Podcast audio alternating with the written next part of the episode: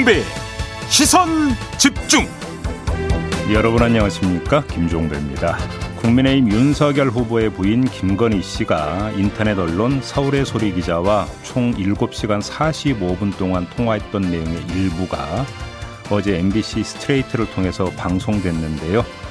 2부에서 윤석열 후보 쪽 입장은 무엇인지 국민의힘 선대본 윤희석 상임 공보특보에게 들어보고요. 3부에서는 MBC 스트레이트의 장인수 기자 그리고 백은종 서울의 소리 대표 차례로 만나보겠습니다. 2022년 1월 17일 월요일 김종배 시선 집중 광고 듣고 시작합니다.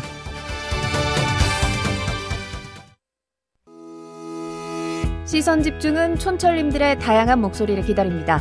짧은 건 50원, 긴 건 100원인 문자 메시지 샵 8001번, 스마트 라디오 미니와 유튜브 라이브로도 시선 집중과 함께 하실 수 있습니다. 믿고 듣는 진품 시사 김종배의 시선 집중.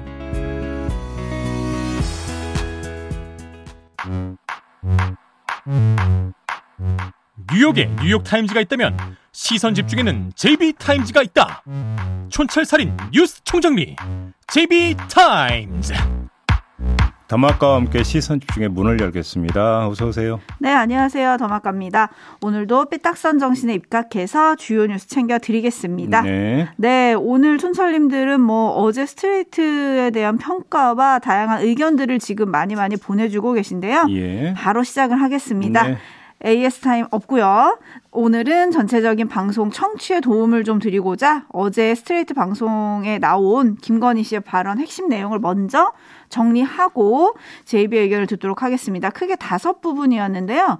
먼저 경선 경쟁자였던 홍준표 후보에 대한 언급부터 들어보시죠. 그 내일 좀 자랑 한번 해봐봐 우리 동생이. 네? 내가 한번 홍준표한테 아주 날카로운 질문 좀 잘해봐요. 아이고 저 저기. 홍준표 까는 게 더 슈퍼챗은 지금 더 많이 나올 거야. 왜냐면 홍준... 그게 더 신선하잖아.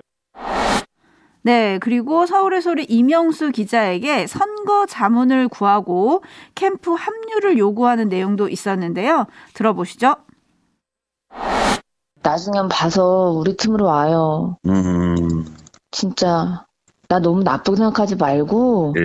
나좀 도와줘요. 네. 아, 난 솔직히 우리 캠프로 데려왔으면 좋겠다. 조금... 한 번 와서 좀 우리 몇 명한테 네. 좀 그런 것 좀 좀, 어? 네. 캠프 좀 구성할 때 좀 그런 것 좀 좀 강해 좀 해주면 안 돼? 우리 몇 명한테 좀 해서. 네. 누나, 저기, 국감 그 정경태 회장 그, 그 자료 있잖아요.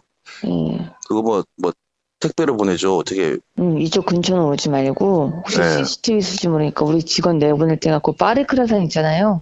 누나한테 가면 얼마 주는 거야? 몰라 의논해봐야지. 명수가 하는 만큼 줘야지. 잘하면 뭐 1억도 줄 수 있지.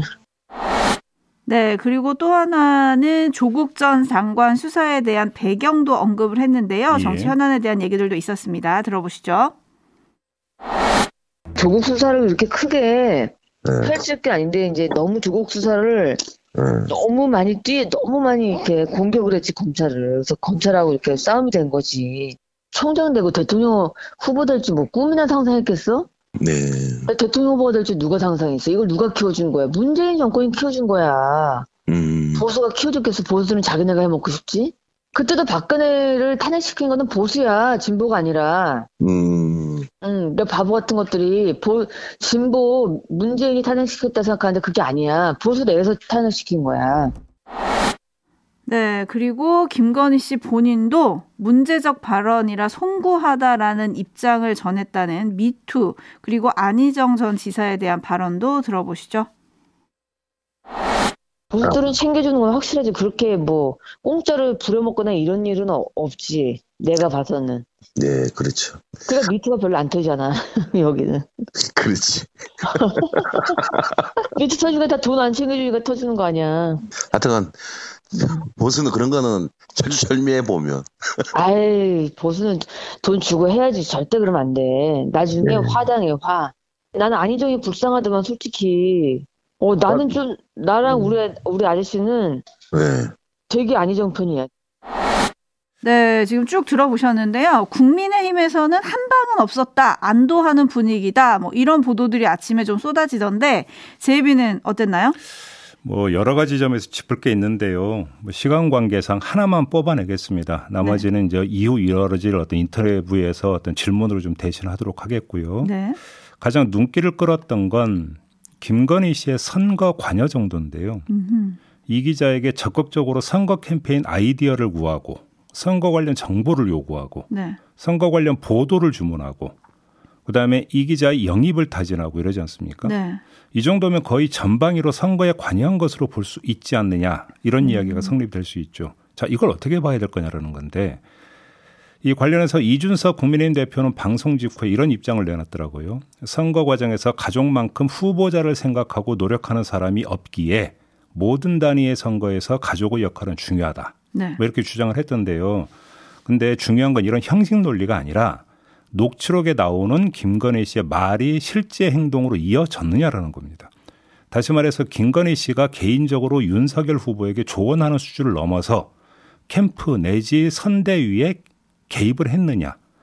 지금 이게 초점이라는 거거든요. 음. 그리고 여기서 파생되는 그 가지가 하나가 있는데 어, 스트레이트 보도에 따르면 어, 이 기자가 실제로 30분 동안 선거 관련 강의를 했고 105만 원의 강의료를 받았다는 거 아니겠습니까? 네. 근데 그 장소가 어디예요? 코바나 컨텐츠예요. 그리고 대상은 뭐 구체적으로 나오질 않지만 추정컨대 코바나 컨텐츠 사람들인 것으로 추정이 돼야 되는데 네. 이건 이해할 수 없는 대목이죠. 음. 자, 윤석열 후보는 캠프 사무실을 별도로 꾸리지 않았습니까? 그렇죠. 그다음에 선대위 발족 후에는 당 조직과 결합해 있었어요. 코바나 컨텐츠가 등장할 이유도 없고 필요도 없고 등장해서도 안 되는 건데 음. 이 기자가 코바나 컨텐츠에 가서 강의를 했다. 이걸 어떻게 이해를 해야 되겠습니까? 여기서 법적인 문제가 좀 하나 불거지는데요. 공직선거법 97조를 보면 1항과 2항이 이렇게 돼 있어요. 자, 먼저 1항부터 보면은 네. 누구든지 선거 운동을 위하여 방송, 신문, 통신, 잡지, 기타의 간행물 등 경영 관리하는 자 또는 편집, 취재, 집필, 보도하는 자에게 금품, 향응, 기타의 이익을 제공하거나 제공할 의사의 표시 또는 그 제공을 약속할 수 없다. 음. 이게 1항이고요.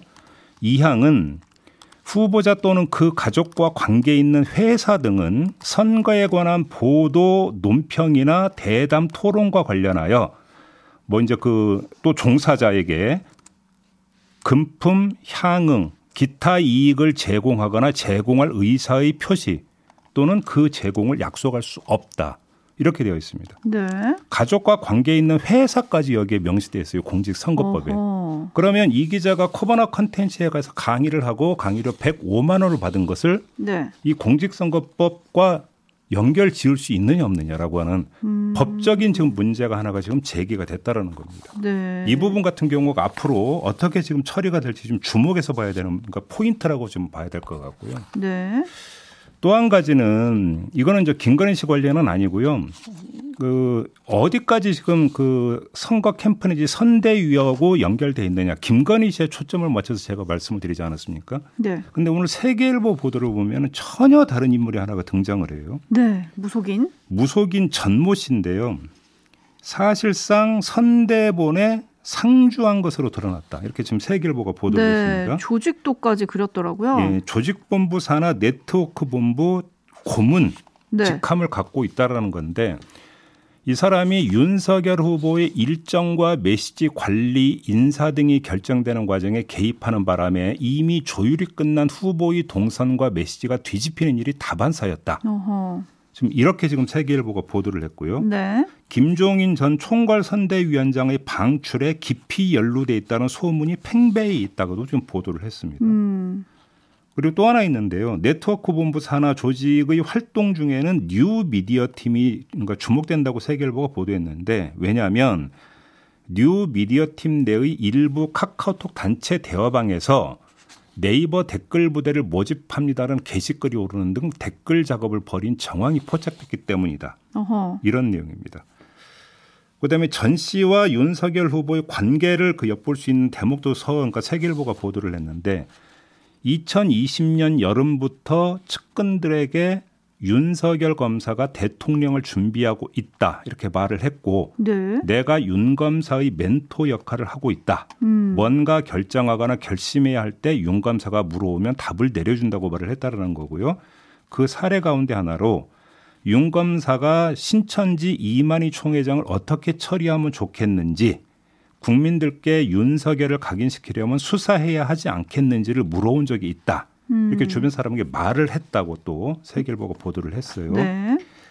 아, 이 사람의 법당이 서울 역삼동에 있다고 하는데 일광사라고 불리는 법당이다. 이런 내용까지 세계일보가 보도를 했는데요. 네. 이 무속인 전 씨가 어떤 연줄로 해가지고 선대위에 들어갔는지 그래서 네트워크 본부 고문을 맡고 있는 건지 밝혀져야 되는 부분이 될 것 같고요.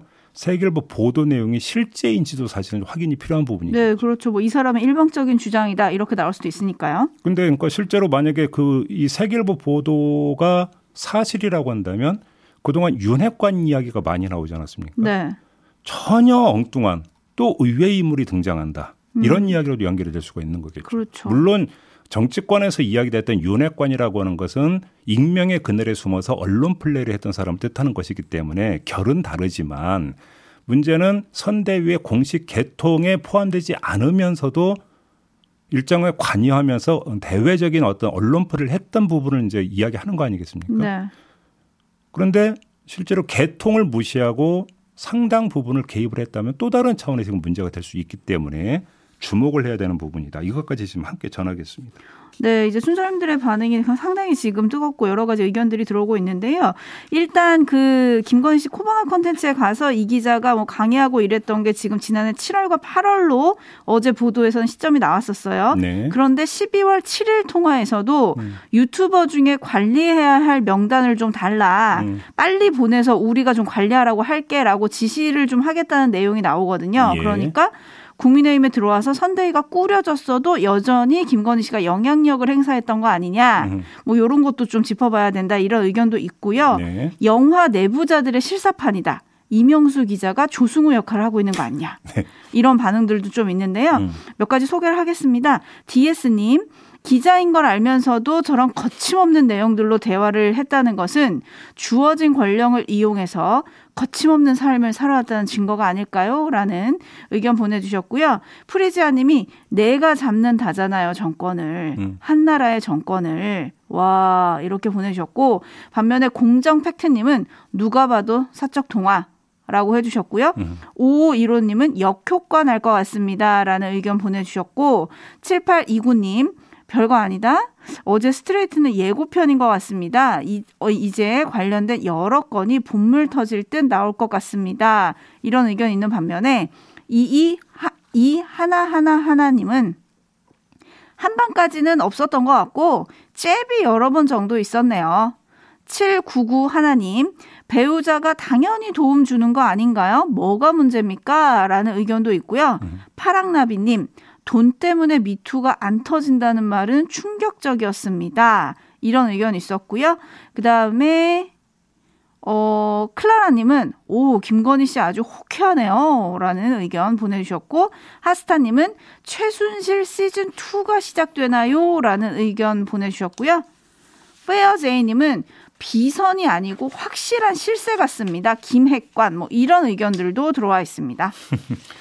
알겠습니다. 뭐 오늘 하루 중 이제 그 여러 가지 어떤 주장과 논란이 이제 거듭되지 않겠습니까? 그렇죠. 아마 후속이 계속 될 것 같으니까요. 그리고 더 자세한 내용은 저희도 잠시 후 2부와 3부에 걸쳐서 짚어볼 예. 테니까요. 네. 계속 시선 집중해 주시기 바라겠습니다. 네. 제이비타임즈 두 번째 뉴스 오디오로 먼저 만나보시죠.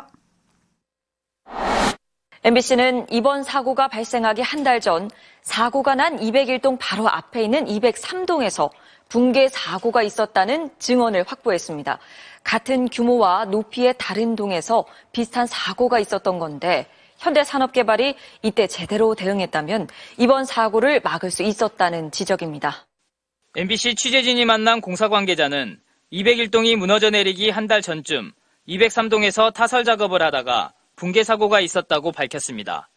붕괴 위치도 무너진 201동과 같은 39층 꼭대기층 바닥이었습니다. 작업 일지 등을 압수하고 관계자들을 불러 조사하고 있는 경찰도 관련 내용을 수사하고 있는 것으로 알려졌습니다. 네, 이게 어제 나온 MBC 단독 보도거든요. 네. 전 갈수록 태산이라는 말밖에 할 수가 없을 것 같은데요. 아, 이 점 전해드리고 또 하나 짚을 게 있습니다. 그 현대산업개발이 12일에 김앤장의 법률 자문과 형사 대응을 맡기기로 했다. 음. 이런 보도가 있지 않았습니까? 네. 현대산업개발은 지난해 6월 광주 학동 철거 건물 붕괴 참사 때도 김앤장의 형사 대응을 맡긴 바가 있었는데 음. 이번에도 김앤장이 맡긴다라는 건데요. 이 소식이 전해지자 이 화정 아이파크 입주 예정자라고 밝힌 사람이 14일에 청와대 국민청원 게시판에 글을 올렸어요. 입주 예정자들에게는 기다려달라는 이런 방구의 사과도 입장도 내놓지 않으면서 어떤 것을 대비하기에 대형 법률 로펌을 선발한 것이냐, 음. 선임한 것이냐 이렇게 따져 물은 것이죠. 시점도 봐야 될 것 같아요. 음. 12일이면 사고가 나고 바로 그 다음 날 아닙니까? 그러니까요. 만사 제쳐놓고 자기 방어를 최우선으로 했다. 뭐 이런 이야기 아니겠습니까? 네. 뭐 그래서 입주 예정자가 분노하는 거 아니겠어요? 근데 이런 행태가 비단 현대 산업 개발뿐일까? 얘기를 좀 확대를 해봅시다. 네. 김앤장은 현대산업개발권을 중대재해대응그룹에 맡길 거라고 합니다. 보도가 그렇게 나왔는데요. 음. 이게 뭔가 봤더니 노동형사, 건설, 인사노무, 기업 지배구조 사건을 맡아온 100여 명의 변호사로 구성된 조직이라고 그래요. 100여 명. 와. 예. 네. 지난해 초에 신설을 했다고 하는데 지난해 초에 전 꽂혔거든요. 지난해 초. 자, 이 조직의 이름이 중대재해 대응 그룹이라는 거 아니겠습니까? 네. 중대재해 처벌법이 국회를 통과한 게 지난해 1월 8일이고요. 1월 26일에 공포가 됐습니다. 바로 이 법 제정에 따라서 조직을 꾸린 거다 이렇게 해석을 할 수 있는 거 아니겠습니까? 네. 근데 그 규모가 변호사 100여 명이라고 하면 음. 도대체 사, 사건 수임료로 얼마를 벌어들여야 될까? 음. 이걸 한번 생각을 해봤어요. 바로 이 지점에서 두 가지 포인트가 나오는데요. 중대재해처벌법에 구멍이 많다는 지적 한두 번 나온 거 아니지 않습니까? 여러 번 했죠. 자, 김앤장이 이 구멍을 어떻게 후벼팔지가 첫 번째 포인트로 도출이 되는 거고요. 아. 두 번째는 기업 입장에서는 사건 수임료로 얼마를 줄까 이것도 궁금한데 네. 왜그 돈을 안전 관리에 그러니까 투자하지 않고 건당 대응에 투입하려 하는가? 음. 그래서 이것도 좀 그러니까 그 짚어야 되는 포인트 아니겠습니까? 네. 화정 아이파크 붕괴 사고는 중대재해처벌법 적용 대상 사건도 사실 아니잖아요. 근데 이러면 법 시행 후에는 도대체 어떤 장면이 연출되고 얼마만한 규모의 법률 시장이 열리는 거냐? 그러니까요. 그러니까 대형 법률 로펌들은 결국은 대목 맞는 거 아니냐. 그러니까 이런 이야기로 연결되는 거 아니겠어요? 그러니까요. 이크님이 사고 터지면 원청은 빠져나갈 생각만 하는군요 라고 꼬집어 주셨는데 중대재해 대응 전담팀을 꾸린 게 김앤장만은 아닙니다. 네. 로펌 광장, 태평양, 대류가주, 화우 등 국내 10대 로펌이 다 만들었다고 하고요. 네. 여기에 노동부 출신들을 영입한 곳도 상당수입니다. 음. 다시 말해서 노동부 출신들한테는 새로운 취업 시장이 열린 셈인데 이 법의 취지는 어디로 갔을까요? 아니 그러니까 한번 계산을 해보세요. 노동자나 노동자의 뭐 그 유족 내지 그 가족들이 네. 중대재해처벌법에 의거해서 법률적 대응을 한다고 가정을 해봐요. 근데 이런 대형 로펌들이 수많은 변호사를 앞세워서 대응을 하면 이길 수 있겠습니까? 거기다가 빠져나갈 구멍은 지금 곳곳이 뚫려 있다는 거 아닙니까? 네. 그러면 중대재해처벌법이 실제 시행되는 과정에서 어떤 장면이 연출될지 뭐 대충 그림 그려지는 거 아니에요? 그렇죠. 정경수 님이 6일에 한 층씩 올렸다는 보도 내용도 있습니다라고 꼬집어 주셨는데 사실 지금 붕괴 사고 같은 경우는 쏟아지는 뉴스들만 봐도 정말 한숨이 날 정도로 안전 불감증이 심각했거든요. 네. 근데 이거를 일단 법 대응을 먼저 생각했다라는 게 참 안타깝고요. 오늘 정몽규 회장이 10시에 입장을 발표한다고 합니다. 네. 퇴진 가능성이 거론이 되던데 퇴진한다고 해서 이 사고에 책임이 가벼워질 수도 없잖아요. 그렇죠. 어떤 뭐 대응을 내놓을지 좀 주목됩니다. 뭐 퇴진한다고 해서 영영 그러면 복구 안, 복귀 안 하냐? 또 그것도 아니지 않습니까? 그렇죠. 일부 네. 회장들은 영영 복귀 안 하겠다고 했지만 돌아오신 분들이 상당수기 때문에요. 네. 지켜보겠습니다. 무슨 말을 할지. 자, 뉴스와 분석이 함께하는 제비타임즈 다음 주목할 뉴스는 어떤 건가요? 서울시가 청량리에서 34년째 무료 급식 사업을 펼쳐온 다일복지재단 대표 최일도 목사를 고발을 했어요. 네. 이 최일도 목사는 6일부터 무건 단식 기도에 들어갔다고 하고요. 사연이 있는데 이 다일 공동체가 1988년 11월부터 이 쌍굴다리라고 불리는 답심리 굴다리 지하차도에서 무료 급식 사업을 시작을 했고요. 네. 2009년에 시유지인 현재 자리에 가건물을 짓고 무료 급식 사업을 이어갔는데 그러다가 지난해 그 6월에 노인 고독사 예방 등 추가 사업을 위해서 가건물에 대한 증축 공사를 시작을 했어요. 음. 그러자 동대문구청이 두 차례 공사 중지 명령을 내렸고 주민들은 다른 동네 노숙인들까지 여기로 모여든다. 이러면서 민원을 넣었다라는 겁니다. 아. 그 끝에 서울시가 건축법 위반 협의로 최일도 목사를 고발을 했다. 이런 이야기가 되는 건데요. 이걸 어떻게 봐야 될까요? 아주 깔끔한 해결법이 하나가 있습니다. 있어요? 네. 시유지를 무단 점거해서 그러니까 고발했다는 거 아니겠습니까? 네. 거기다가 증축까지 하려고 했다라는 거니까 법률 위반인 게 맞겠죠. 맞는다고 치죠. 네, 뭐 시유지를 네 그렇게 했다면 네. 그러니까 그러면 서울시가 그냥 싹 밀어 버리세요. 그 가건물. 네? 그냥 가건물 다 싹 밀어 버리시고 대신 다일 공동체가 해오던 사업이 있잖아요. 네. 그걸 전면 계승 발전시키면 되는 겁니다. 아 시가요? 네. 어허. 아 이건 그냥 제가 그냥 드리는 말씀이 아니에요. 다일 공동체가 벌여온 사업은 국가가 해야 하는 사업이에요. 그렇죠? 그렇죠. 그다음에 네. 서울시나 구청도 국가에 포함이 되는 거 아니겠습니까? 네. 바로 이 점 때문에 구청이 34년 동안 묵인해 왔다고 봐야 되는 거 아니겠어요? 자기들이 벌여야 되는 일을 다일 공동체에서 대신 해 줬으니까. 음. 그러니까 자기들 의무를 제대로 수행을 하든지 그러면 네. 그게 아니면 현실을 인정을 하든지 음. 그렇게 하라는 얘기죠, 제 얘기는. 아. 정말 깔끔한 방법인데 이거를 좀 공공기관이 응답을 할지 모르겠습니다. 네. 헨젤과 그레테님이 지원을 해주면 되지 고발을 왜 하냐라고 해주셨고 고세현님이 가 건물 말고 그러면 신축 건물로 갑시다라고 해주셨는데 과연 시가 응할까요? 응해 주시면 좋을 텐데. 뭐 지금 뭐 그 약간 절충안 이도 모색이 되고 있다는 이야기도 있던데요. 현실을 좀 보라 이런 말씀을 좀 드리겠습니다. 8929님, 오세훈 시장님 시선 집중 꼭 들어주세요라고 보내주셨네요. 꼭 들어주세요. 네, 이렇게 마무리하겠습니다. 담화가 수고하셨어요. 고맙습니다.